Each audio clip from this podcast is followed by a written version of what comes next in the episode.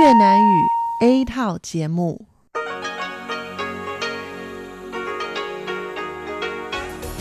Đây là Đài Phát thanh Quốc tế Đài Loan RTI.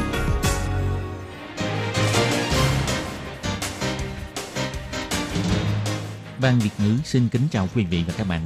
Đây là chương trình Việt ngữ Đài Phát thanh RTI được truyền đi từ Đài Loan.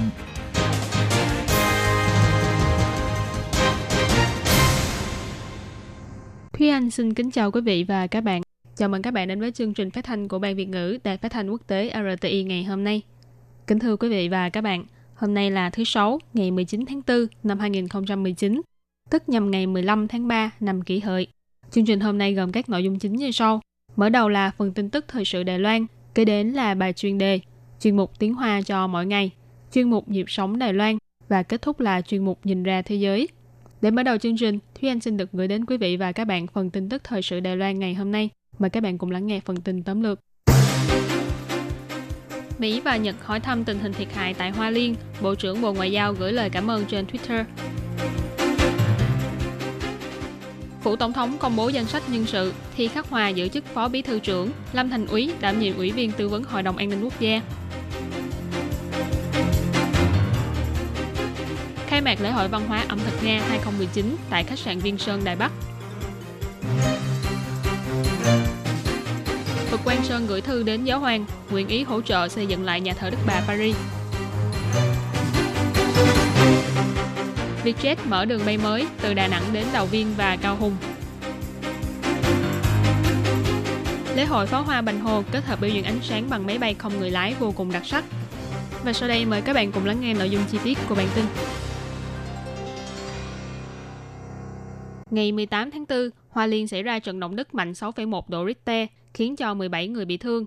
Ngày 19 tháng 4, Hiệp hội Mỹ tại Đài Loan AIT cũng đã đăng tải trên trang Facebook của đơn vị, gửi lời hỏi thăm đến những người bị thương và dân chúng chịu thiệt hại sau trận động đất tại Hoa Liên. Hy vọng có thể nhanh chóng khôi phục lại cuộc sống thường ngày. Mỹ cũng hy vọng có thể giúp đỡ Đài Loan vượt qua cửa ải khó khăn này. AIT chỉ ra, trước đây khi Mỹ cần sự giúp đỡ, Đài Loan đã vươn ra cánh tay tương trợ.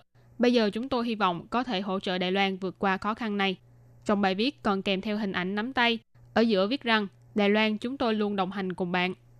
Tối ngày 18 tháng 4, trên trang chủ của Hiệp hội Giao lưu Nhật Bản Đài Loan và trang Facebook chính thức của đơn vị này, đại diện Nhật Bản tại Đài Loan, ông Numata Mikio, cũng đã đăng tải lời thăm hỏi đến những nơi bị thiệt hại do động đất, đồng thời thành tâm cầu nguyện Đài Loan có thể khôi phục lại một cách nhanh chóng. Ngày 19 tháng 4, trên trang Twitter chính thức của Bộ Ngoại giao Đài Loan, Bộ trưởng Bộ Ngoại giao ông Ngô Chiêu Nhiếp bày tỏ cảm ơn xã hội quốc tế đã quan tâm đến Đài Loan và ghi chú Đài Loan là hòn đảo kiên cường. Trong trận động đất ngày 18 tháng 4, người đàn ông mang quốc tịch Malaysia bị đá đè ở thân dưới trên đường đi bộ ở khu vực công viên quốc gia Taroko. Sau một đêm cấp cứu, đã hồi phục lại ý thức, nhưng hiện vẫn chưa qua khỏi thời kỳ nguy hiểm. Bộ Ngoại giao bày tỏ, sau khi nhận được tin báo đã lập tức liên hệ với cơ quan đại diện của Malaysia tại Đài Loan, đồng thời điều phái nhân viên đến bệnh viện để hỏi thăm tình hình người bị thương.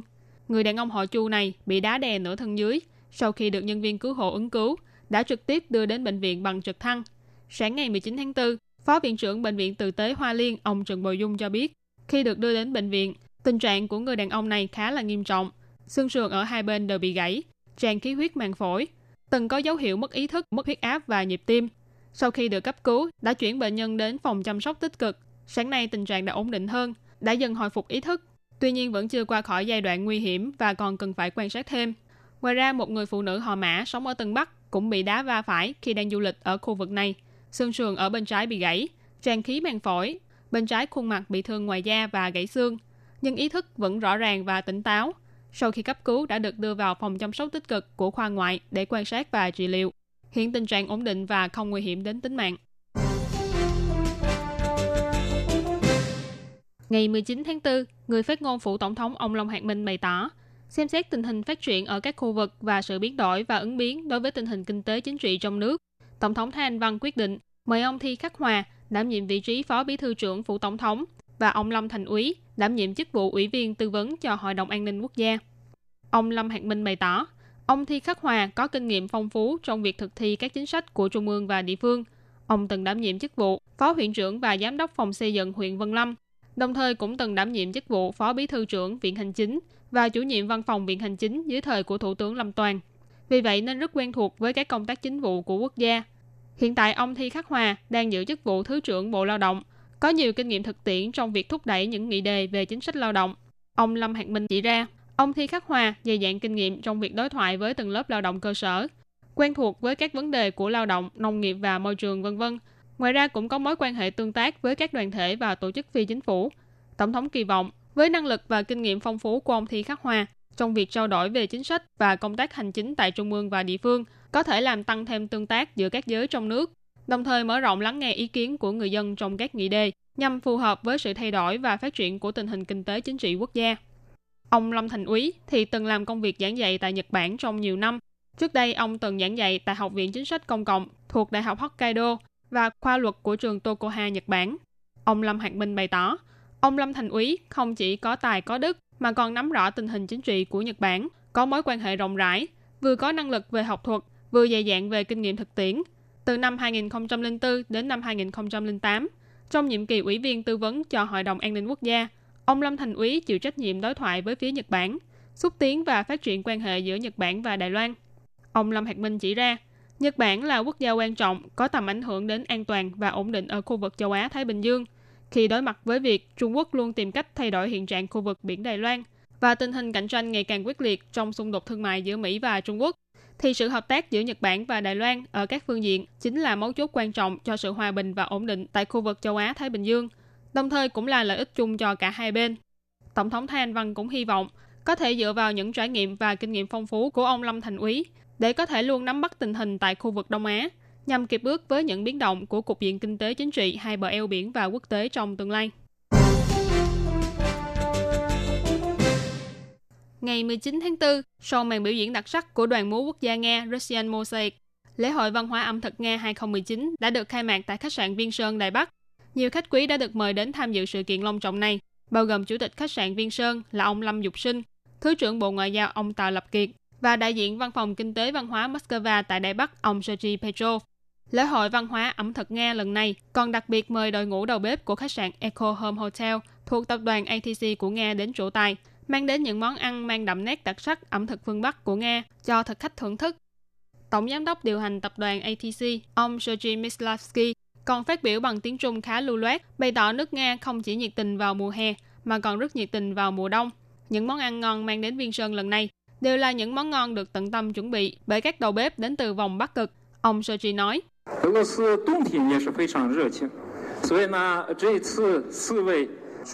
Mùa đông của Nga cũng rất nhiệt tình, cho nên bốn vị đầu bếp này chính là đến từ khách sạn của chúng tôi tại khu vực vòng Bắc Cực. Các vị hãy thử món ăn của họ là có thể cảm nhận được ngay Bắc Cực của nước Nga rất đáng để đến thử. Trong bài phát biểu của mình, ông Tào Lập Kiệt chỉ ra, năm ngoái hoạt động thương mại giữa Nga và Đài Loan – đạt đến 5,4 tỷ đô la Mỹ, vượt mức kỷ lục từ trước đến nay Ngoài ra, hơn nửa năm trước, sau khi Đài Loan miễn visa với Nga, lượng du khách Nga đến Đài Loan cũng đã đạt đến mốc kỷ lục mới. Ông Tào Lập Kiệt nói, Ngày 6 tháng 9 năm ngoái, Chính phủ Trung Hoa Dân Quốc cũng đã tuyên bố áp dụng thử miễn visa cho người dân Nga khi nhập cảnh Đài Loan trong 14 ngày. Tính đến nay, cũng đã có hơn 8.000 người dân Nga được hưởng lợi từ chính sách này. Họ đến Đài Loan để du lịch, tham quan, công tác. Lượng người này cũng đã tăng trưởng 36% so với năm trước đó. Đây là một thông tin rất đáng được khích lệ. Sau khi chính sách miễn visa được thực thi, ngày 25 tháng 5 sắp tới đây, hãng hàng không Royal Flight Airlines của Nga cũng sẽ cho mở tuyến đường bay thẳng từ Đài Bắc đi Moscow. Mỗi tuần có một chuyến bay vào thứ Bảy, rút ngắn khoảng cách giữa Nga và Đài Loan. Nhằm hưởng ứng việc tuyến bay thẳng này sắp được thực thi, trong thời gian diễn ra lễ hội văn hóa ẩm thực Nga 2019, khi đến dùng bữa tại nhà ăn Tùng Hạt của khách sạn Viên Sơn, còn có cơ hội rút thăm nhận vé bay khứ hồi Đài Bắc Moscow. Ngoài ra, phim hoạt hình nổi tiếng của Nga, Cô bé Masha và chú gấu xiết cũng sẽ được trình chiếu tại hiện trường lễ hội để mọi người cùng chìm đắm trong không gian đậm nét văn hóa của nước Nga. Vừa qua, nhà thờ Đức Bà Paris bị hỏa hoạn nghiêm trọng. Phật quan Sơn của Đài Loan đã gửi thư đến Đức Giáo hoàng Francisco, đại diện cho toàn thể tăng lữ và tín đồ, gửi lời thăm hỏi – đồng thời bày tỏ nguyện ý góp một phần sức lực cho công tác trùng tu nhà thờ bằng các hình thức khác nhau. Bức thư này được viết bởi Hòa thượng Tâm Bảo, là chủ trì đương nhiệm của chùa Phật Quang Sơn, đồng thời là trưởng ban Ủy ban sự vụ tôn giáo. Bức thư này sẽ được gửi đến giáo đình thông qua văn phòng đại diện của giáo đình tại Đài Loan. Mở đầu thư là lời thăm hỏi đến Tổng giám mục Tổng giáo phận Paris ông Opetit và quản đốc nhà thờ Đức Bà Đức ông Patrick Chauvet bày tỏ vô cùng bất ngờ và đau lòng về trận hỏa hoạn lớn tại nhà thờ Đức Bà. Tăng lữ và tín đồ của Phật Quang Sơn đều vô cùng đồng cảm trước những tổn thất to lớn này. Chùa Phật Quang Sơn chỉ ra, trong lịch sử tín ngưỡng của thế giới, nhà thờ Đức Bà Paris luôn được mọi người tôn kính, bất kể là trong lĩnh vực lịch sử, văn học hay nghệ thuật, đều đã khắc ghi lại những chứng tích truyền đời về tầm quan trọng của nhà thờ Đức Bà. Vì vậy, là một đoàn thể Phật giáo xuyên quốc gia ở châu Á, Phật Quang Sơn hoàn toàn có thể thấu hiểu ý nghĩa lịch sử và đương đại của nhà thờ Đức Bà và cảm thấy vô cùng đau lòng trước những tổn thất của nhà thờ. Hòa thượng Tâm Bảo bày tỏ, chùa Phật Quang Sơn và Vatican có mối quan hệ hữu nghị sâu đậm. Tinh Vân Đại sư từng có dịp giao lưu hội ngộ với cố giáo hoàng John Paul đệ nhị và giáo hoàng đã về hưu Benedict XVI. Đội ngũ của Phật Quang Sơn cũng đã nhiều lần đến thăm hỏi giáo hoàng Francisco. Phật Quang Sơn bày tỏ, nguồn gốc xuất xứ của Phật giáo và Công giáo khác nhau, nhưng sứ mệnh đối với xã hội đương đại lại có rất nhiều điểm có thể chia sẻ học hỏi lẫn nhau, nhất là trong hoàn cảnh xã hội bất ổn càng lúc càng nghiêm trọng như hiện nay. Sự hợp tác giữa Phật giáo và Công giáo để tạo ra sức mạnh tinh thần là vô cùng quan trọng. Phật Quang Sơn chỉ ra, nhà thờ Đức Bà Paris không chỉ là kiến trúc kinh điển, mà còn là biểu tượng quan trọng, là thánh địa của Công giáo. Những tổn thất mà nhà thờ gặp phải là tổn thất to lớn không chỉ của riêng Công giáo, mà còn cho tôn giáo trên toàn thế giới. Phật Quang Sơn cho biết, sau trận hỏa hoạn tại nhà thờ Đức Bà Paris, cả UNESCO và Tổng thống Pháp đều bày tỏ phải dùng toàn lực để xây dựng lại nhà thờ. Trong thời khắc biến cố này, ngoài thể hiện sự quan tâm đến phía nhà thờ, Phật Quang Sơn cũng nguyện ý góp một tấm lòng để hỗ trợ xây dựng lại nhà thờ bằng các hình thức khác nhau. Hãng hàng không Vietjet lại sắp sửa mở thêm đường bay mới đến Đài Loan.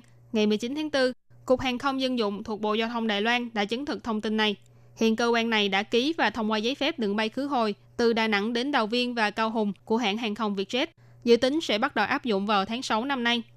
Cục Hàng không Dân dụng bày tỏ, hãng hàng không Vietjet xin phép mở chuyến bay đầu tiên từ Đà Nẵng đến Cao Hùng vào ngày 5 tháng 6 và chuyến bay đầu tiên từ Đà Nẵng đến Đào Viên vào ngày 6 tháng 6. Mỗi tuần đều sẽ có 3 chuyến. Theo giấy phép đường bay mà Cục Hàng không Dân dụng cấp cho hãng hàng không Vietjet cho thấy, Vietjet đã được cấp phép kinh doanh các chuyến bay dân dụng định kỳ bay khứ hồi từ Đà Nẵng đi Đào Viên và Cao Hùng. Thời hạn có hiệu lực là từ ngày 10 tháng 4 năm 2019 đến ngày 9 tháng 4 năm 2029. Hãng hàng không Vietjet được thành lập vào năm 2007 và chính thức cất cánh vào năm 2011. Tốc độ phát triển của doanh nghiệp này khá nhanh. Năm 2014 đã tiến quân vào thị trường Đài Loan. Hiện tại đã có 7 đường bay từ thành phố Hồ Chí Minh và Hà Nội đi các thành phố của Đài Loan như Đào Viên, Đài Trung, Đài Nam, Cao Hùng. Mỗi tuần có hơn 50 chuyến bay. Đà Nẵng nằm ở khu vực miền Trung của Việt Nam, là thành phố lớn thứ tư của Việt Nam. Do có bãi biển trải dài hơn 30 km, được mệnh danh là Hawaii phương Đông. Những năm gần đây đã thu hút không ít khách du lịch thập phương đến đây tham quan và du lịch. Pháo hoa rực rỡ trên bầu trời đánh dấu cho sự khai màn của lễ hội pháo hoa quốc tế Bành Hồ năm nay. Điểm nổi bật của lễ hội lần này, ngoài màn trình diễn pháo hoa, còn kết hợp với 200 chiếc máy bay không người lái – cùng tỏa sáng trên bầu trời của Bành Hồ. Những chiếc máy bay không người lái bay vào không trung, sắp xếp thành những hình ảnh tuyệt đẹp tượng trưng cho Bành Hồ, hòa mình cùng với pháo hoa đang nở rộ trong màn đêm, thu hút ánh mắt của hơn 20.000 du khách có mặt tại hiện trường. Giám đốc Sở Du lịch huyện Bành Hồ, bà Trần Mỹ Linh cho biết, sẽ tổ chức liên tục 22 đêm trình diễn, mỗi buổi đều sẽ có màn biểu diễn của máy bay không người lái, tổng cộng tạo ra 8 hình ảnh và biểu tượng khác nhau. Tại lễ hội, ngoài biểu diễn ca nhạc náo nhiệt, còn có khu đèn vui chơi trên mặt đất mà các em nhỏ vô cùng yêu thích và biểu diễn rèm nước kỹ thuật số, kết hợp hiệu ứng âm thanh và ánh sáng để tạo ra một đêm lễ hội thật lãng mạn. Lễ hội pháo hoa trên biển quốc tế tại Bình Hồ năm nay sẽ kéo dài cho đến cuối tháng 6.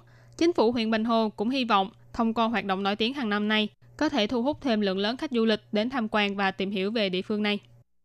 Vừa rồi là bản tin thời sự Đài Loan ngày hôm nay do Thúy Anh biên tập và thực hiện. Cảm ơn sự chú ý lắng nghe của quý vị và các bạn. Thân ái chào tạm biệt và hẹn gặp lại. Xin chào quý vị và các bạn thính giả thân mến. Chương trình phát thanh tiếng Việt của Đài Phát thanh Quốc tế Đài Loan RTI được truyền thanh 3 buổi tại Việt Nam. Mỗi buổi phát 1 tiếng đồng hồ. Buổi phát chính vào lúc 6 giờ đến 7 giờ tối hàng ngày giờ Việt Nam qua tần số SW 9425 kHz với sóng dài 19 m. Ngoài ra, tại Giang Nghĩa, Vân Lâm và Đài Nam có thể đón nghe chương trình phát thanh tiếng Việt qua tần số AM 1422 kHz vào lúc 7 giờ tới 8 giờ tối hàng ngày giờ Đài Loan. Và sau đây xin mời các bạn tiếp tục đón nghe nội dung chương trình hôm nay.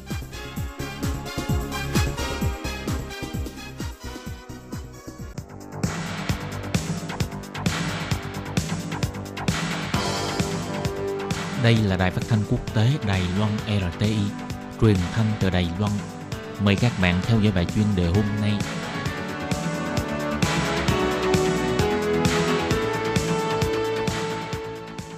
Các bạn thân mến, Hải Ly xin chào các bạn. Sau đây mời các bạn đến với bài chuyên đề hôm nay qua nội dung bài viết Cải cách chế độ bảo hiểm hưu trí làm rối loạn sự chuyển hóa khiến ngành cảnh sát bị già hóa. Các bạn thân mến, và bây giờ Hải Ly xin mời các bạn đến với nội dung chi tiết của bài chuyên đề hôm nay. Việc cải cách chế độ bảo hiểm hưu trí gây hiệu ứng làm tăng độ tuổi bắt đầu được về hưu của cảnh sát Đài Loan, ảnh hưởng đến nguyện vọng theo ngành này của những tân binh. Những người trong ngành thì à, lo lắng rằng ngành cảnh sát Đài Loan sẽ chuyển sang thời đại già hóa lực lượng. Cảnh sát già làm sao có sức lực để giúp người dân xông lên phía trước. Còn những thanh niên trẻ vốn dĩ muốn thi vào ngành này thì cảm giác rất bất an về tương lai. Một cảnh sát họ La ở Đài Trung đã có thâm niên làm việc 30 năm cho biết, giới hạn độ tuổi của cảnh sát làm công việc bên ngoài cao nhất là 60 tuổi, nhưng thâm niên chưa đủ 35 năm nếu quyết định về hưu lúc này. Sau khi thực hiện cải cách bảo hiểm hưu trí, thì lương hưu sẽ bị giảm đi hơn 20.000 đài tệ. Con của ông còn nhỏ, tiền trả góp mua nhà cũng chưa trả hết, đâu có dám về hưu. Bây giờ làm sao dám về hưu? Nếu về bây giờ, phí sinh hoạt mỗi tháng chỉ còn khoảng hơn 30.000 đến 40.000 đài tệ. Nếu không tiếp tục liều cái mạng già này, lấy gì để mà ăn và sinh sống? Một cảnh sát họ trịnh công tác tại tiểu đội hình sự thành phố Tân Bắc chia sẻ cho biết, ông năm nay 50 tuổi, trước khi thực hiện cải cách chế độ hưu trí, thì ờ, với số năm thâm niên làm việc trong ngành, ông đã đủ tiêu chuẩn để về hưu, vốn mỗi tháng có thể lĩnh 60 đến 70 nghìn lương hưu. Nhưng sau khi thực hiện cải cách chế độ hưu trí, vì để cáng đáng kinh tế cho cả nhà, nên ông phải tiếp tục cố gắng thêm 8 đến 9 năm nữa mới đủ tuổi về hưu theo quy định mới. Do vậy đành phải cắn răng và liều mạng già vậy thôi, chứ không biết phải làm sao nữa. Còn một cảnh sát khác 55 tuổi đã làm việc 35 trong ngành thì cho biết, thông thường tốt nghiệp trường cảnh sát ra trường là khoảng 20 đến 21 tuổi, làm trong nghề tới 35 năm mà vẫn chưa dám về hưu thì sau này chắc chắn sẽ có cảnh tượng cháu cảnh sát dắt ông cảnh sát đi tuần. Một vị cảnh sát khác cũng có tình cảnh tương tự cho biết không dám nghĩ đến cơ thể ngày càng già nua của bản thân, không biết liệu còn có thể đảm đương được nhiệm vụ đứng chốt trên đường hay không. Tuổi thọ bình quân của nhân viên cảnh sát làm nhiệm vụ bên ngoài chỉ có 62 tuổi. Theo cảnh sát lớp cơ sở cho biết, gần đây có nhiều vụ ẩu đả vào ban đêm cảnh sát phải chi viện lực lượng cơ động. Sau các vụ như vậy cũng cần phải tiến hành cấp tập nhiệm vụ chặn đường để kiểm tra. Thêm vào đó, sang năm lại diễn ra cuộc tổng tuyển cử và bầu cử ủy viên lập pháp.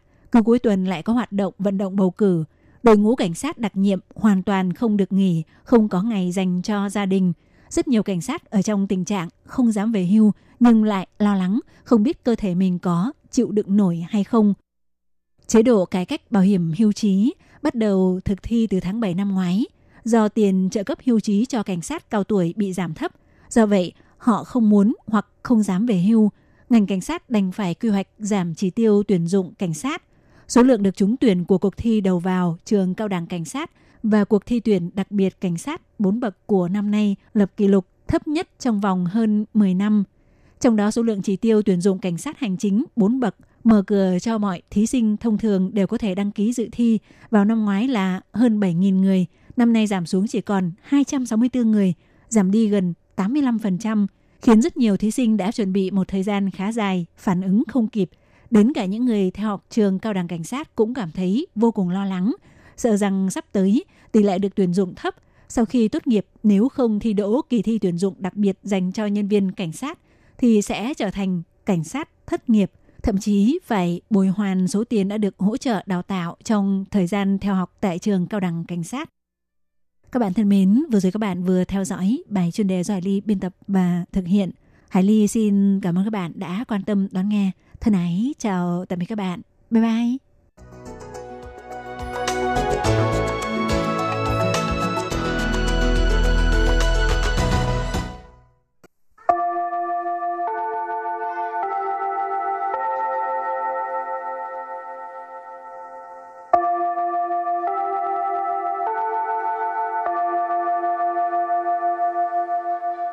Xin mời quý vị và các bạn đến với chuyên mục Tiếng Hoa cho mỗi ngày do Lệ Phương và Thúy Anh cùng thực hiện.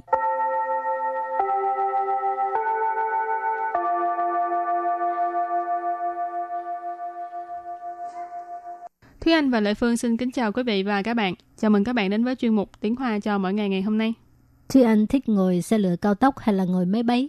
Ừ, xem là đi đâu nếu như đi gần thì đi cao tốc nhanh hơn mà Ừ. đi xa thì đi máy bay tiện hơn. Đi xa mà ý là nói đi trong nước á hả? Ừ.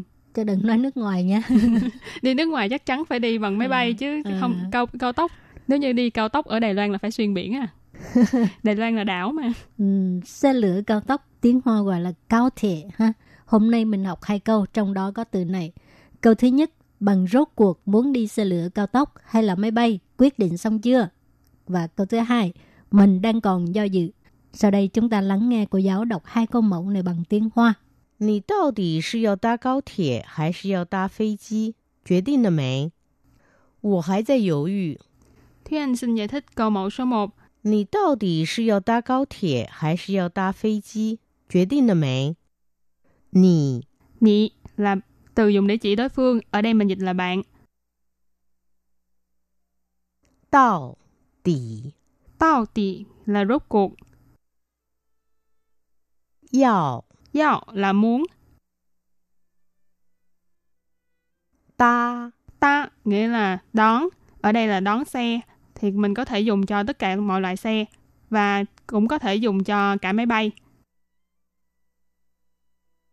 Cao thiệt.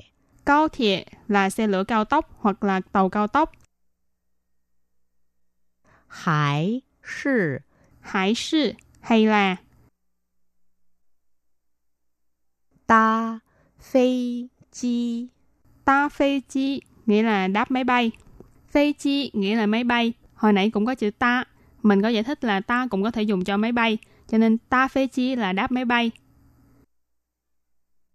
决定 Quyết định là quyết định. 了没？ Lơ mị ở đây là từ nghi vấn nghĩa là chưa. Và sau đây chúng ta hãy cùng lắng nghe cô giáo đọc lại câu mẫu bằng tiếng Hoa. 你到底是要搭高铁还是要搭飞机？决定了没？你到底是要搭高铁还是要搭飞机？决定了没？ Câu này có nghĩa là bằng rốt cuộc muốn đi xe lửa cao tốc hay là máy bay, quyết định xong chưa? Và câu thứ hai, mình đang còn do dự. 我还在犹豫。 Bây giờ Lê Phương xin giải thích câu 2. 我 Wo có nghĩa là mình, đại từ nhân xưng ngôi thứ nhất. 还在 Hãy tại là vẫn đang còn. 犹豫。 Dấu duy có nghĩa là do dự. Và bây giờ thì chúng ta lắng nghe cô giáo đọc câu mẫu này bằng tiếng Hoa. 我还在犹豫，我还在犹豫。 Câu vừa rồi là mình đang còn do dự. Và sau đây chúng ta hãy cùng đến với phần từ vựng mở rộng.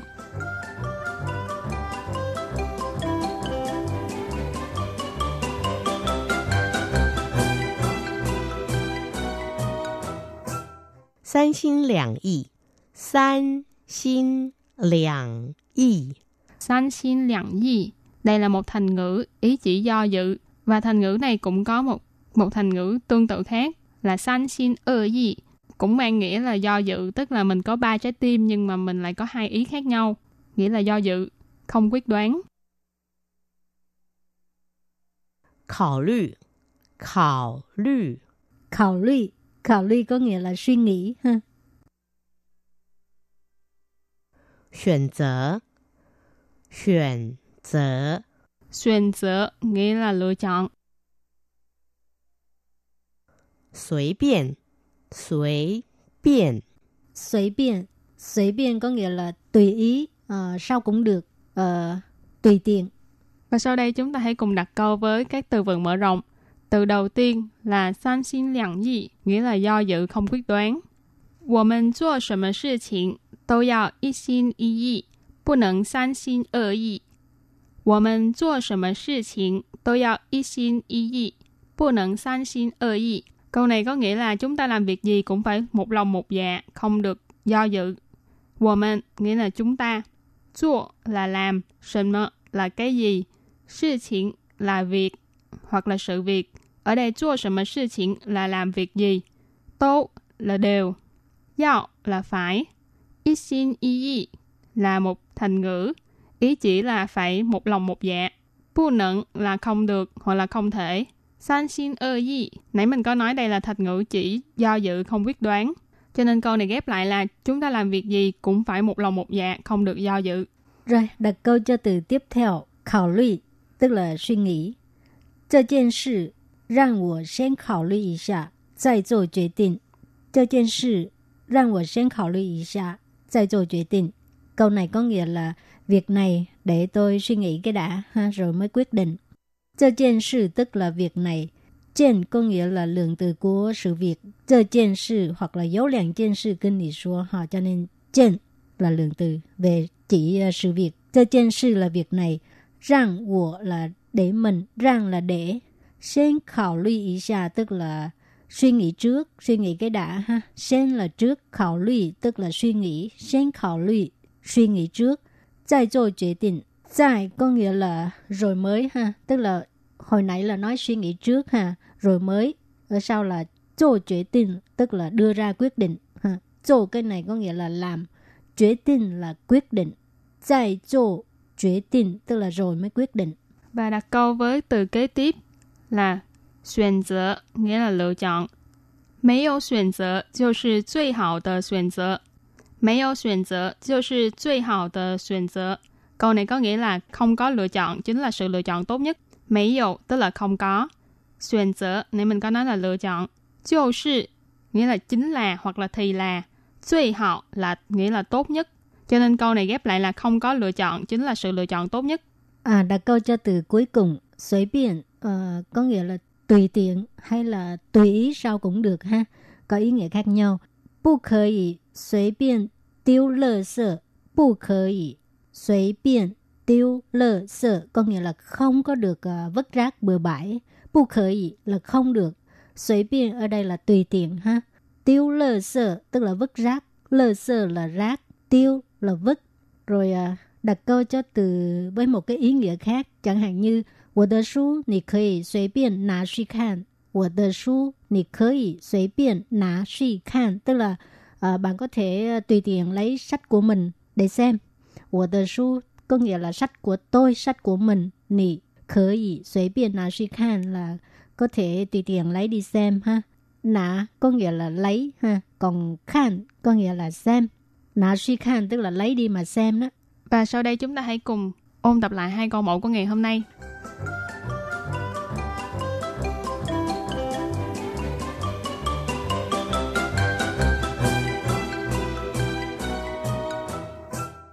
你到底是要搭高铁还是要搭飞机？决定了没？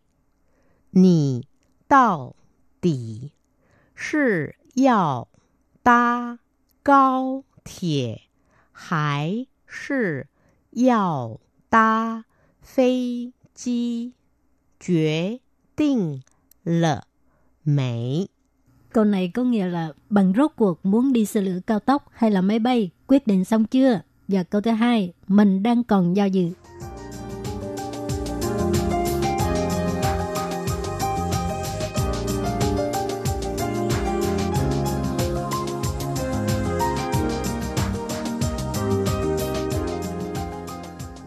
我还在犹豫，我还在犹豫。 Câu vừa rồi là mình đang còn do dự. Các bạn thân mến, bài học hôm nay đến đây xin tạm chấm dứt. Xin cảm ơn các bạn đã đón nghe. Bye bye. Bye bye.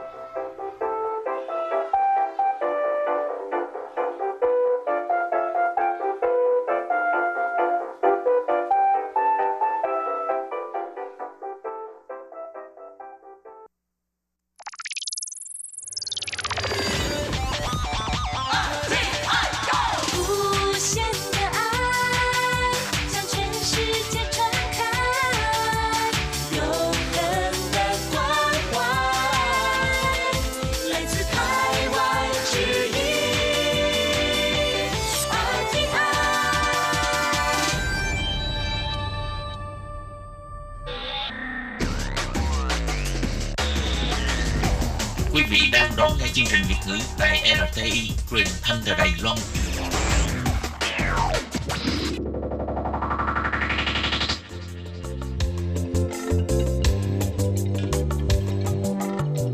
Chuyên mục Nhịp sống Đài Loan Chuyên mục này sẽ đem đến những thông tin mới tại Đài Loan diễn ra trong thời gian gần đây do Lệ Phương thực hiện.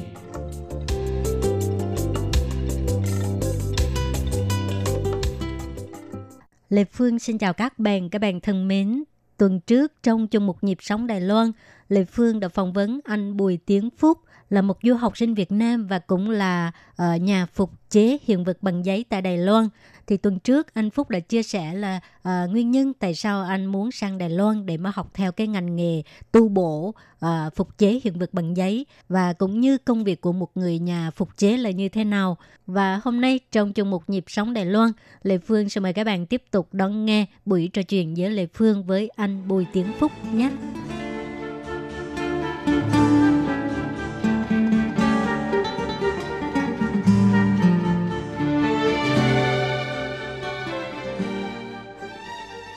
Xin chào Phúc. Dạ, chào chị. Chị Phúc thường là tu bộ tranh hay là sách?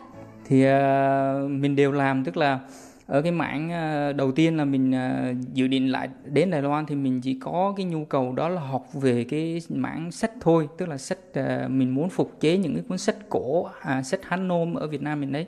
Bởi vì mình uh, tham gia vào cái công trình sưu tầm ở cái thư viện Huệ Quang đó sưu tầm được rất nhiều kinh sách Hán nôm. À, tuy nhiên là uh, thiếu cái mảng kỹ thuật để mà tu bổ những cuốn sách này. Rồi mình qua đây mình học để dự định chỉ làm những cái cuốn sách đó thôi. Tuy nhiên khi mà qua đây mình tiếp xúc được với cái mảng gọi là cái mảng thư họa những cái mảng tranh đấy thì bắt đầu mình có đam mê thêm với cái mảng đó là bồi biểu cái mảng phục chế những cái bức tranh. Rồi à, mình làm thêm học thêm và làm thêm những cái à, những cái những cái à, bức tranh đó. Ngoài ra thì vì thầy nhận rất là nhiều cái tài liệu lưu trữ uh, của cái thư viện uh, của các đơn vị bảo quản các đơn vị cơ quan nhà nước ở Đài Loan rồi mình có cơ hội tiếp xúc và làm tham gia cùng thầy rồi mình lại học tiếp và làm tiếp cái mảng đó nữa thì rất là nhiều mảng Phúc có thể chia sẻ về cái tác phẩm phục chế mà Phúc tâm đắc nhất không? À, hiện tại thì mình cảm thấy rất là may mắn vì mình à, có hai lần à, mỗi năm một lần để được tham gia vào cái dự án gọi là à, tu bổ những cái tài liệu lưu trữ của à, cục à, giao thông à, của bộ giao thông Đài Loan. Thì à, mỗi năm như vậy thì mình đều làm một cái gói thầu vậy do cái tài liệu lưu trữ như vậy. Ngoài ra ở cái mảng tranh đó thì à, thì làm à, nhiều. Thì à, mỗi tác phẩm như vậy mình làm xong thì mình đều cảm thấy rất là à, rất là vui rất là có tâm đắc với những cái tác phẩm đó cho nên là không có cái tác nào phẩm, cũng tâm đắc hết. nào cũng tâm đắc. Thì có thể nói về một ví dụ cụ thể đi chẳng hạn như nhận được một cái bức tranh thì uh, có thể là rách rất là nhiều. Thì cái công công công trình làm đó là mất khoảng bao lâu? Rồi cái cách làm như thế nào có thể sự uh, kể sơ qua cho các bạn biết không?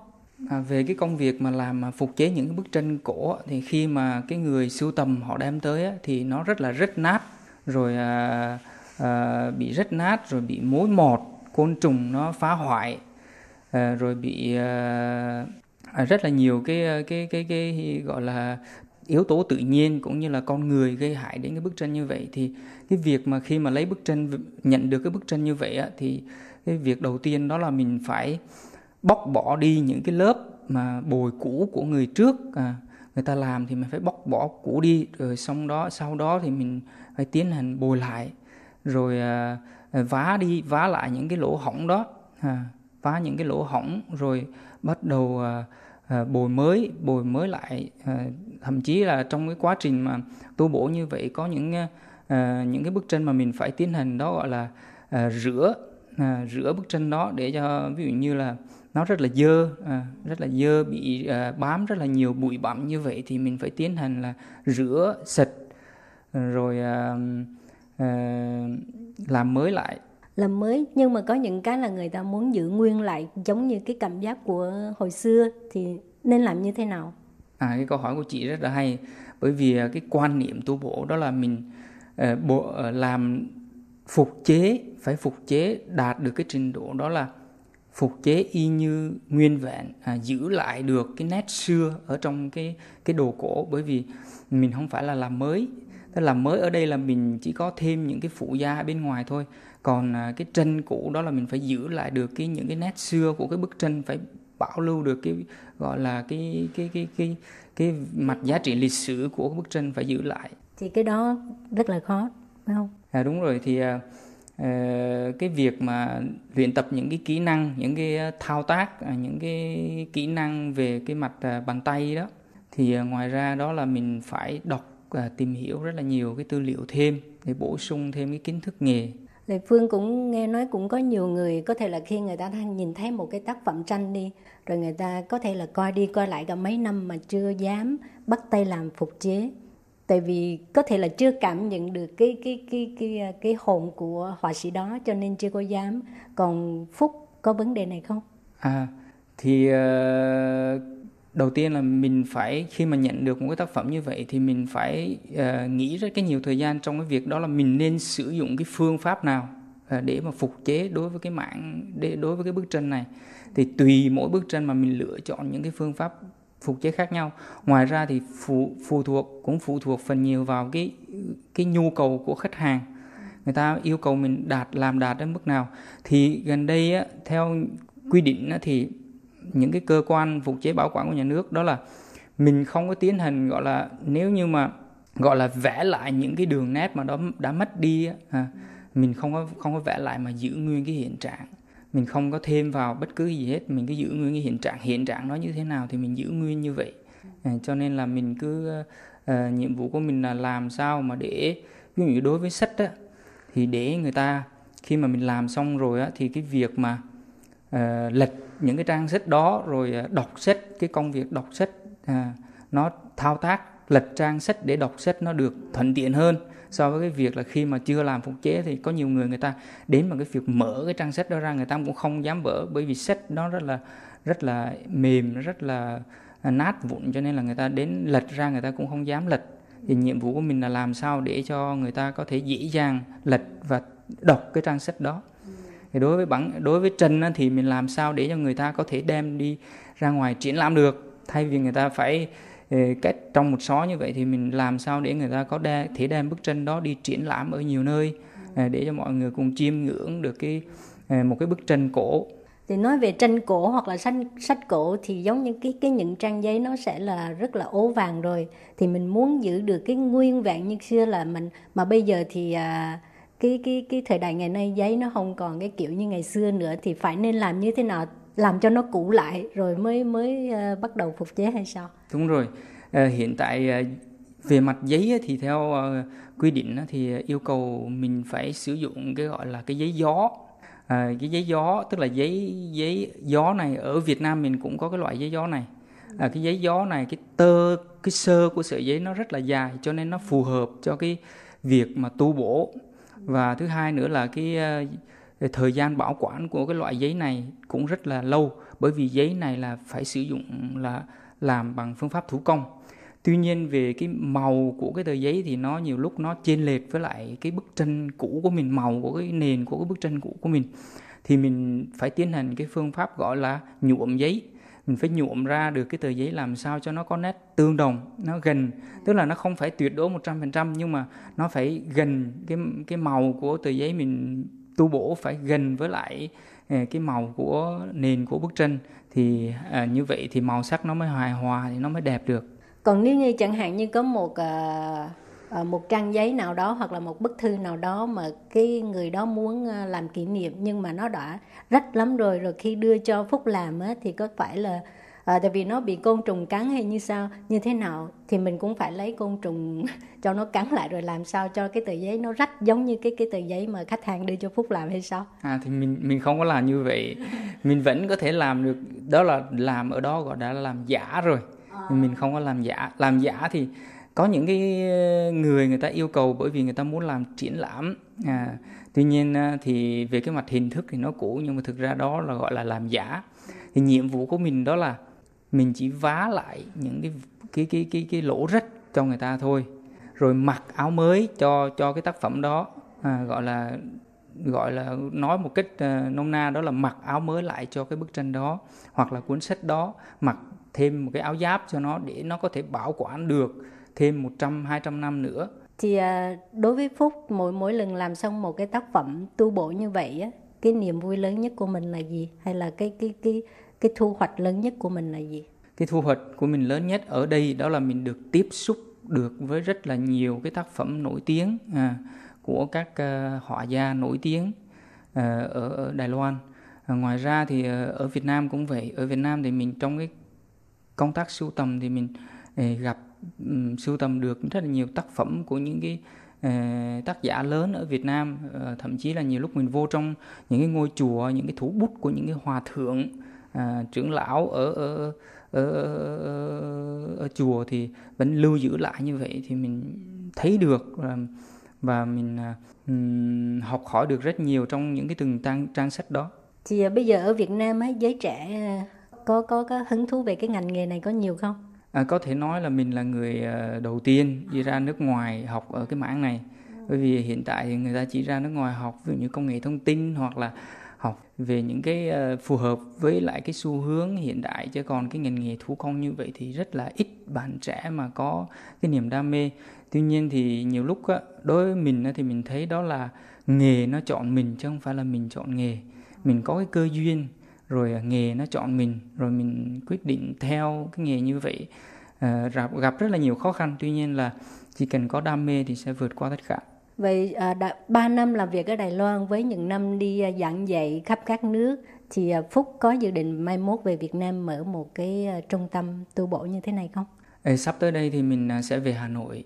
Mình à, tiến hành thành lập một cái gọi là một cái phòng làm việc thôi của cá nhân mình ngoài ra thì còn có một cái học sinh à, học trò à, một người bạn cũng là một người bạn cũng là một người thầy à, ở Việt Nam cùng làm chung một cái văn phòng tu bổ phục chế đồng thời là làm mới những cái bức tranh những cái cuốn sách cổ thì dự định là cuối năm nay sẽ khai trương ở Hà Nội. Rồi có nhận kêu bằng gì thủ ti là học sinh không? Nhận học sinh không? À thì mình sẽ mở những cái lớp và đặc biệt là cái lớp gọi là cái lớp mà học làm một cái cuốn sách cổ.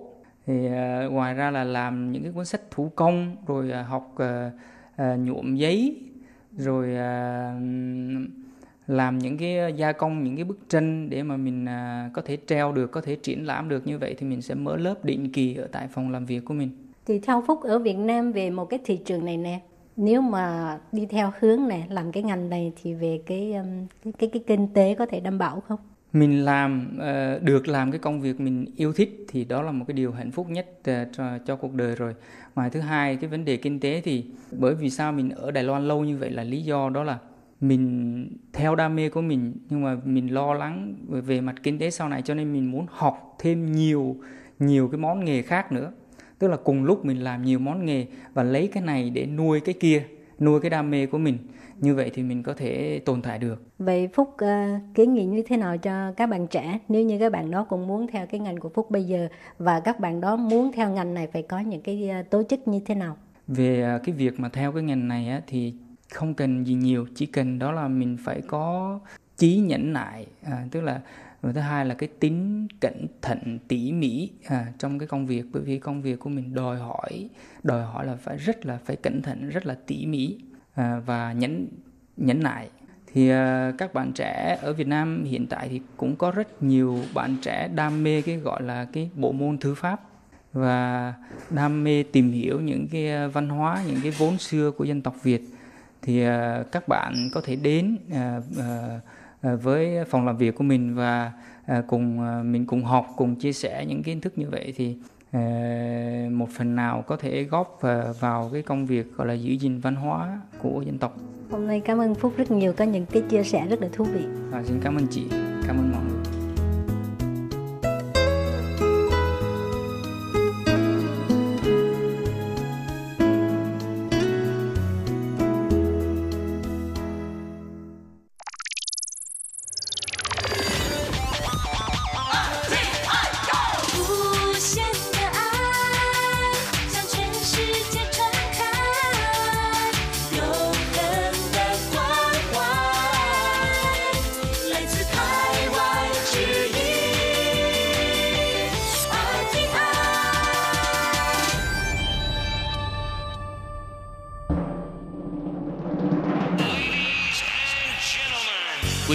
Đón nghe chương trình Việt ngữ Đài RTI truyền thanh từ Đài Loan.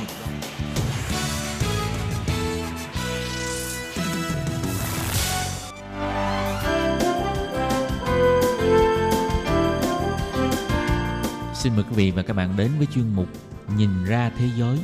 Chuyên mục này gồm những nội dung liên quan đến quốc tế,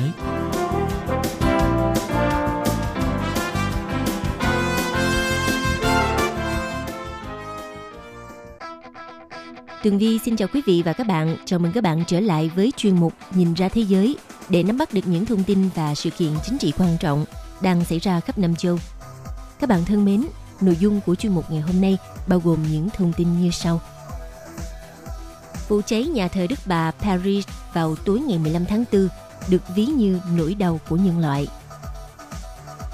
Người Pháp tranh cãi về thủ phạm gây cháy nhà thờ Đức Bà cộng đồng quốc tế phản đối Mỹ gia tăng các biện pháp chống lại Cuba. Cuối cùng là Tổ chức Nhà nước Hồi giáo tự xưng IS thừa nhận lần đầu tiên tấn công khủng bố Cộng hòa Dân chủ Congo. Sau đây xin mời các bạn cùng theo dõi nội dung chi tiết. Thưa quý vị, vào tối ngày 15 tháng 4 vừa qua, nhà thờ Đức Bà Paris đã xảy ra vụ hỏa hoạn. Toàn bộ ngọn tháp nặng 750 tấn là biểu tượng của nhà thờ đã sụp đổ sau vụ cháy. Vụ cháy đã bùng phát dữ dội vào tối ngày 15 tháng 4 và thiêu rụi hoàn toàn phần mái đang được tu sửa. Tòa tháp ở giữa sụp đổ đã tạo nên một lỗ hổng lớn trên mái vòm của tòa nhà. Với kết cấu chính từ gỗ sồi và chì, nên các phần của ngọn tháp vẫn bốc cháy khi rơi xuống sàn nhà thờ. Và gian chính cũng như cấu trúc khung của nhà thờ. Tuy nhiên, gian chính và cấu trúc khung của nhà thờ không bị hư hại nhiều. Sau khi đám lửa được dập tắt thì ngọn tháp nhọn của nhà thờ đã hoàn toàn biến mất – theo kế hoạch trùng tu thì ngọn tháp được bao quanh bởi những bức tượng đồng của 12 tông đồ. May mắn thay các bức tượng này đã được tháo dỡ để mà tu sửa trước khi trận hỏa hoạn diễn ra. Theo cựu phóng viên thế giới của hãng thông tấn CNN, bà Frida Gitis là người thường xuyên đóng góp bài viết cho CNN, Washington Post và tạp chí chính trị thế giới. Bà đã viết bài về vụ cháy nhà thờ Đức Bà Paris và đăng trên CNN hôm ngày 15 tháng 4. Nhà báo Frida Gitis cho rằng vụ hỏa hoạn đã xóa nhòa mọi sự thù địch trong lúc cả nhân loại bị chia rẽ bởi chính trị và tôn giáo. Có thể nói khi ngọn lửa bùng lên phía sau mặt tiền quen thuộc của nhà thờ Đức Bà, thì trái tim của Paris đã khiến cho cổ họng của chúng ta trên toàn thế giới nghẹn đắng. Tổng thống Pháp Emmanuel Macron gọi đây là nỗi đau của tất cả những người công giáo và người dân Pháp. Nhưng sự thật là cả thế giới chúng ta đang chung một nỗi đau khi chứng kiến tòa nhà hơn 800 năm tuổi chìm trong biển lửa. Và có cảm giác như là có một nhát dao đâm thẳng vào tâm hồn khi mà người phát ngôn của nhà thờ Đức Bà cho hay mọi thứ đang bùng cháy và sẽ không còn lại gì ngoài những khung sắt.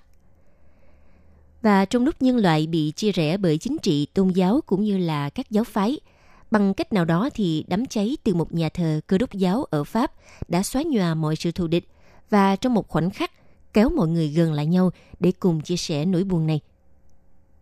Vụ cháy lớn mang đến một cảm giác bất lực và gợi nhớ đến những gì từng bị tàn phá trong cuộc khủng bố New York ngày 11 tháng 9. Với một số người thì nó còn giống như là một điềm báo, dù là thực hay tưởng tượng, rằng chúng ta mới chỉ đang thấy trong một khúc dạo đầu hay một lời cảnh báo ẩn ý nào đó. Khi ngọn lửa nhà thờ bốc cháy thì cũng đã nhắc nhở chúng ta rằng Chúng ta đang cùng chung một thế giới này và lịch sử loài người cũng có nghĩa là những con người trong quá khứ. Chỉ trong chốc lát, khái niệm di sản thế giới mà UNESCO công nhận đã nhắc nhở nhân loại rằng cần phải quan tâm và trân trọng những gì mà chúng ta có thể truyền lại cho thế hệ tương lai. Và tất cả chúng ta đều đã góp phần làm tổn hại và mất mát nhà thờ Đức Bà. Đối với người Pháp thì chắc hẳn cảm nhận nỗi mất mát này lại càng sâu sắc nhất.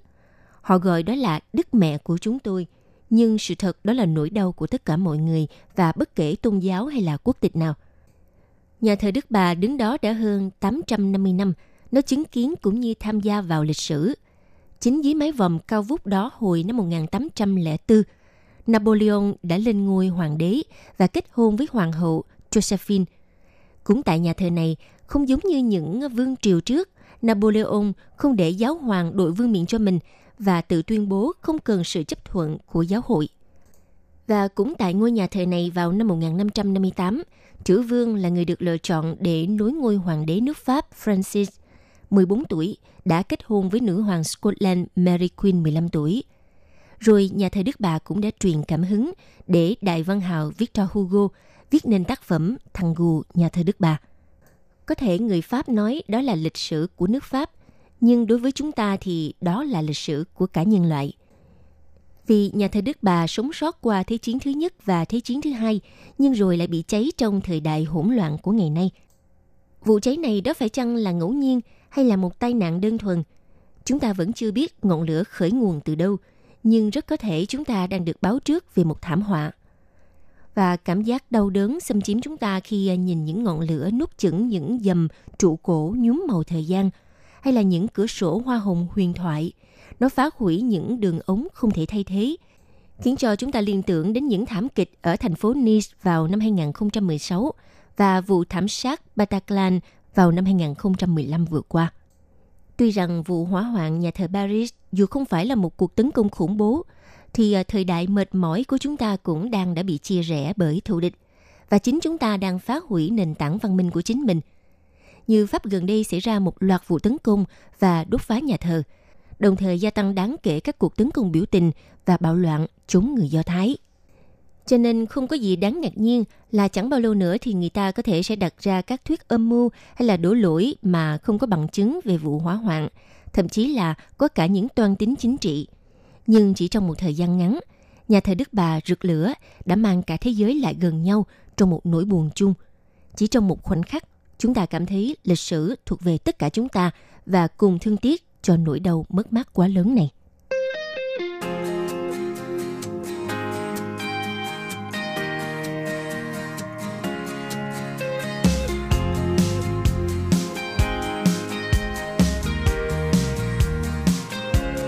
Sau vụ hỏa hoạn ở nhà thờ Đức Bà Paris, thì có nhiều người dùng mạng xã hội Pháp đã nghi ngờ vụ hỏa hoạn ở nhà thờ không phải là do tai nạn trong quá trình trùng tu, Mặc dù rằng công tố viên Pháp đã loại bỏ khả năng đây là hành động cố ý và nhận định đám cháy có thể liên quan đến công việc trùng tu đang diễn ra tại nhà thờ, nhưng nhiều người vẫn tỏ ra nghi ngờ nhà thờ đã bị tấn công. Theo tài khoản Twitter của David Van Hemelijk, là người tự nhận là thành viên của phe áo vàng phản đối chính phủ Pháp, tối ngày 16 tháng 4 đã đăng một bức ảnh không rõ nguồn gốc, cho thấy dường như là có một người đàn ông bí ẩn đang đứng quan sát tháp nhọn bốc cháy dữ dội từ phần mái phía bắc của nhà thờ. Bức ảnh này đã nhanh chóng được chia sẻ và nhận được bình luận từ rất nhiều tài khoản Twitter và Facebook khác. Tuy nhiên, hãng tin AFP sau đó xác nhận hình ảnh giống người đàn ông này trên thực tế chỉ là bức tượng trinh nữ. Bức tượng này gắn trên tường lớn nhất của nhà thờ Đức Bà đã không bị phá hủy trong thời kỳ cách mạng năm 1789. Ngoài ra còn có một video ghi lại hình ảnh một người lạ mặt chạy trên hành lang của tòa tháp vuông phía nam của nhà thờ, cũng đã được phát tán nhanh chóng trên mạng xã hội Pháp với hàng trăm lượt chia sẻ và hơn 6.000 lượt bình luận và đa số nhận định đây chính là thủ phạm gây ra đám cháy. Nhưng à, sau đó không lâu thì có một video rõ nét hơn xuất hiện, cho thấy người lạ mặt này dường như là một lính cứu hỏa, mặc áo vest màu vàng và đội mũ bảo hiểm màu trắng – nhưng mà các bình luận về việc có âm mưu tấn công nhà thờ thì à, vẫn xuất hiện dày đặc, trong đó bao gồm cả những bình luận của giới chính khách. Điều này cho thấy người Pháp tranh cãi rất nhiều về những âm mưu đằng sau vụ cháy.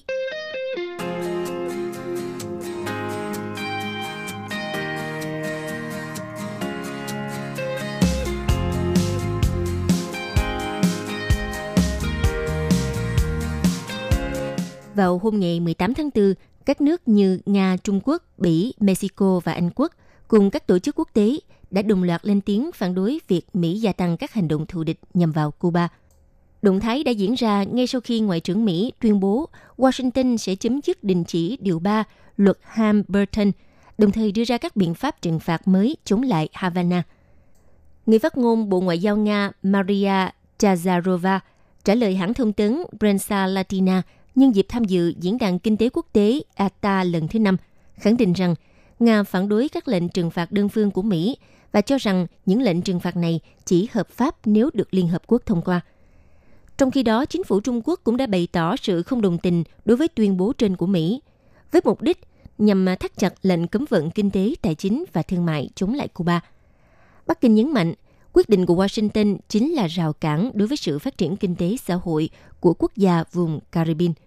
Trong khi đó, Bộ Ngoại giao Anh cũng bày tỏ sự lo ngại đối với những nỗ lực mới của Mỹ trong việc yêu cầu các công ty nước ngoài tuân thủ các lệnh cấm vận của Washington đối với Havana.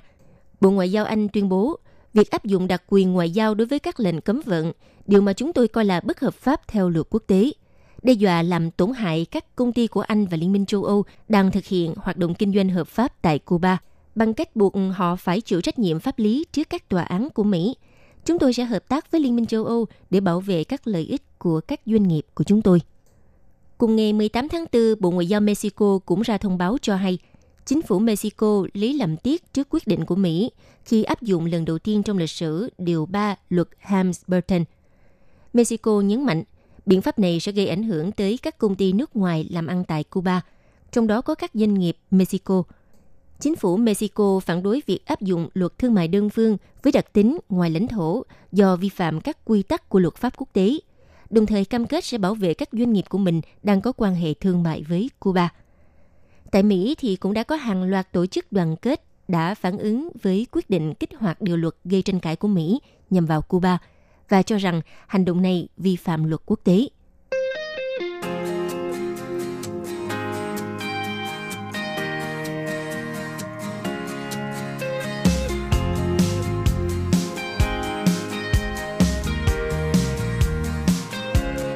Theo hãng thông tấn Reuters, tổ chức nhà nước Hồi giáo IS tự xưng ngày 18 tháng 4 đã thừa nhận vụ tấn công đầu tiên của nhóm này vào nước Cộng hòa Dân chủ Congo và tuyên bố đây là chi nhánh của nhà nước Caliphate tại tỉnh Trung Phi sau khi xảy ra vụ đấu súng hôm ngày 16 tháng 4 tại Bovata khiến cho hai binh sĩ và một dân thường của nước này thiệt mạng. Lực lượng gìn giữ hòa bình của Liên Hợp Quốc và một lãnh đạo xã hội dân sự ở Congo cho biết có ba người đã bị thiệt mạng trong vụ đụng độ ở Bovata. Khu vực này gần thị trấn Beni hôm 16 tháng 4. Thị trấn này và các vùng lân cận vừa bị ảnh hưởng bởi bạo lực của các nhóm phiến quân và vừa bị dịch bệnh Ebola tấn công. Tuy nhiên, đến thời điểm hiện tại vẫn chưa thể xác minh độc lập tuyên bố của IS được công bố qua cơ quan thông tấn AMA của chúng, bởi có hơn một chục nhóm phiến quân khác nhau và các băng đảng tội phạm hoạt động ở vùng phía đông Cộng hòa Dân chủ Congo.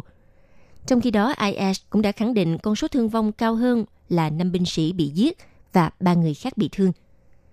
Nguồn tin Liên Hợp Quốc và một lãnh đạo xã hội dân sự ở địa phương, ông David Moze, cho biết các nhân chứng tại hiện trường của vụ tấn công đã quy lỗi cho một nhóm Hồi giáo có tên là Liên minh các lực lượng dân chủ ADF.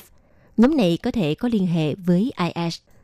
Bên cạnh đó, một báo cáo của nhóm nghiên cứu về Congo thuộc Đại học New York, Mỹ và quỹ Bridge Gateway công bố hồi tháng 11 năm 2018, khẳng định nhóm ADF đã nhận tiền từ một nhà tài phiệt có liên hệ với IS và khuyến nghị về quan hệ không rõ ràng giữa các nhóm nổi dậy ở Congo với các nhóm thánh chiến Hồi giáo khác ở châu Phi.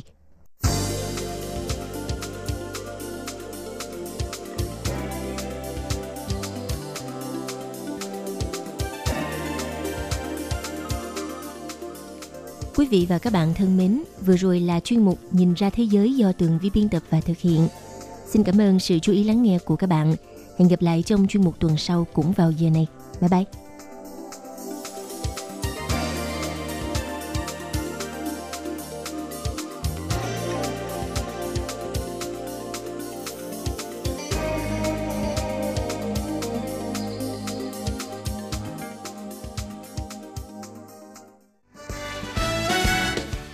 Vị và các bạn thân mến, sau đây là email của Ban Việt ngữ ctv a rti org tvk hộp thư truyền thống của Ban Việt ngữ Việt Nam Miss PO Box 123 gạch ngang 199 Taipei 11199. Còn thính giả ở Việt Nam xin gửi đến hộp thư số 104 Hà Nội, Việt Nam.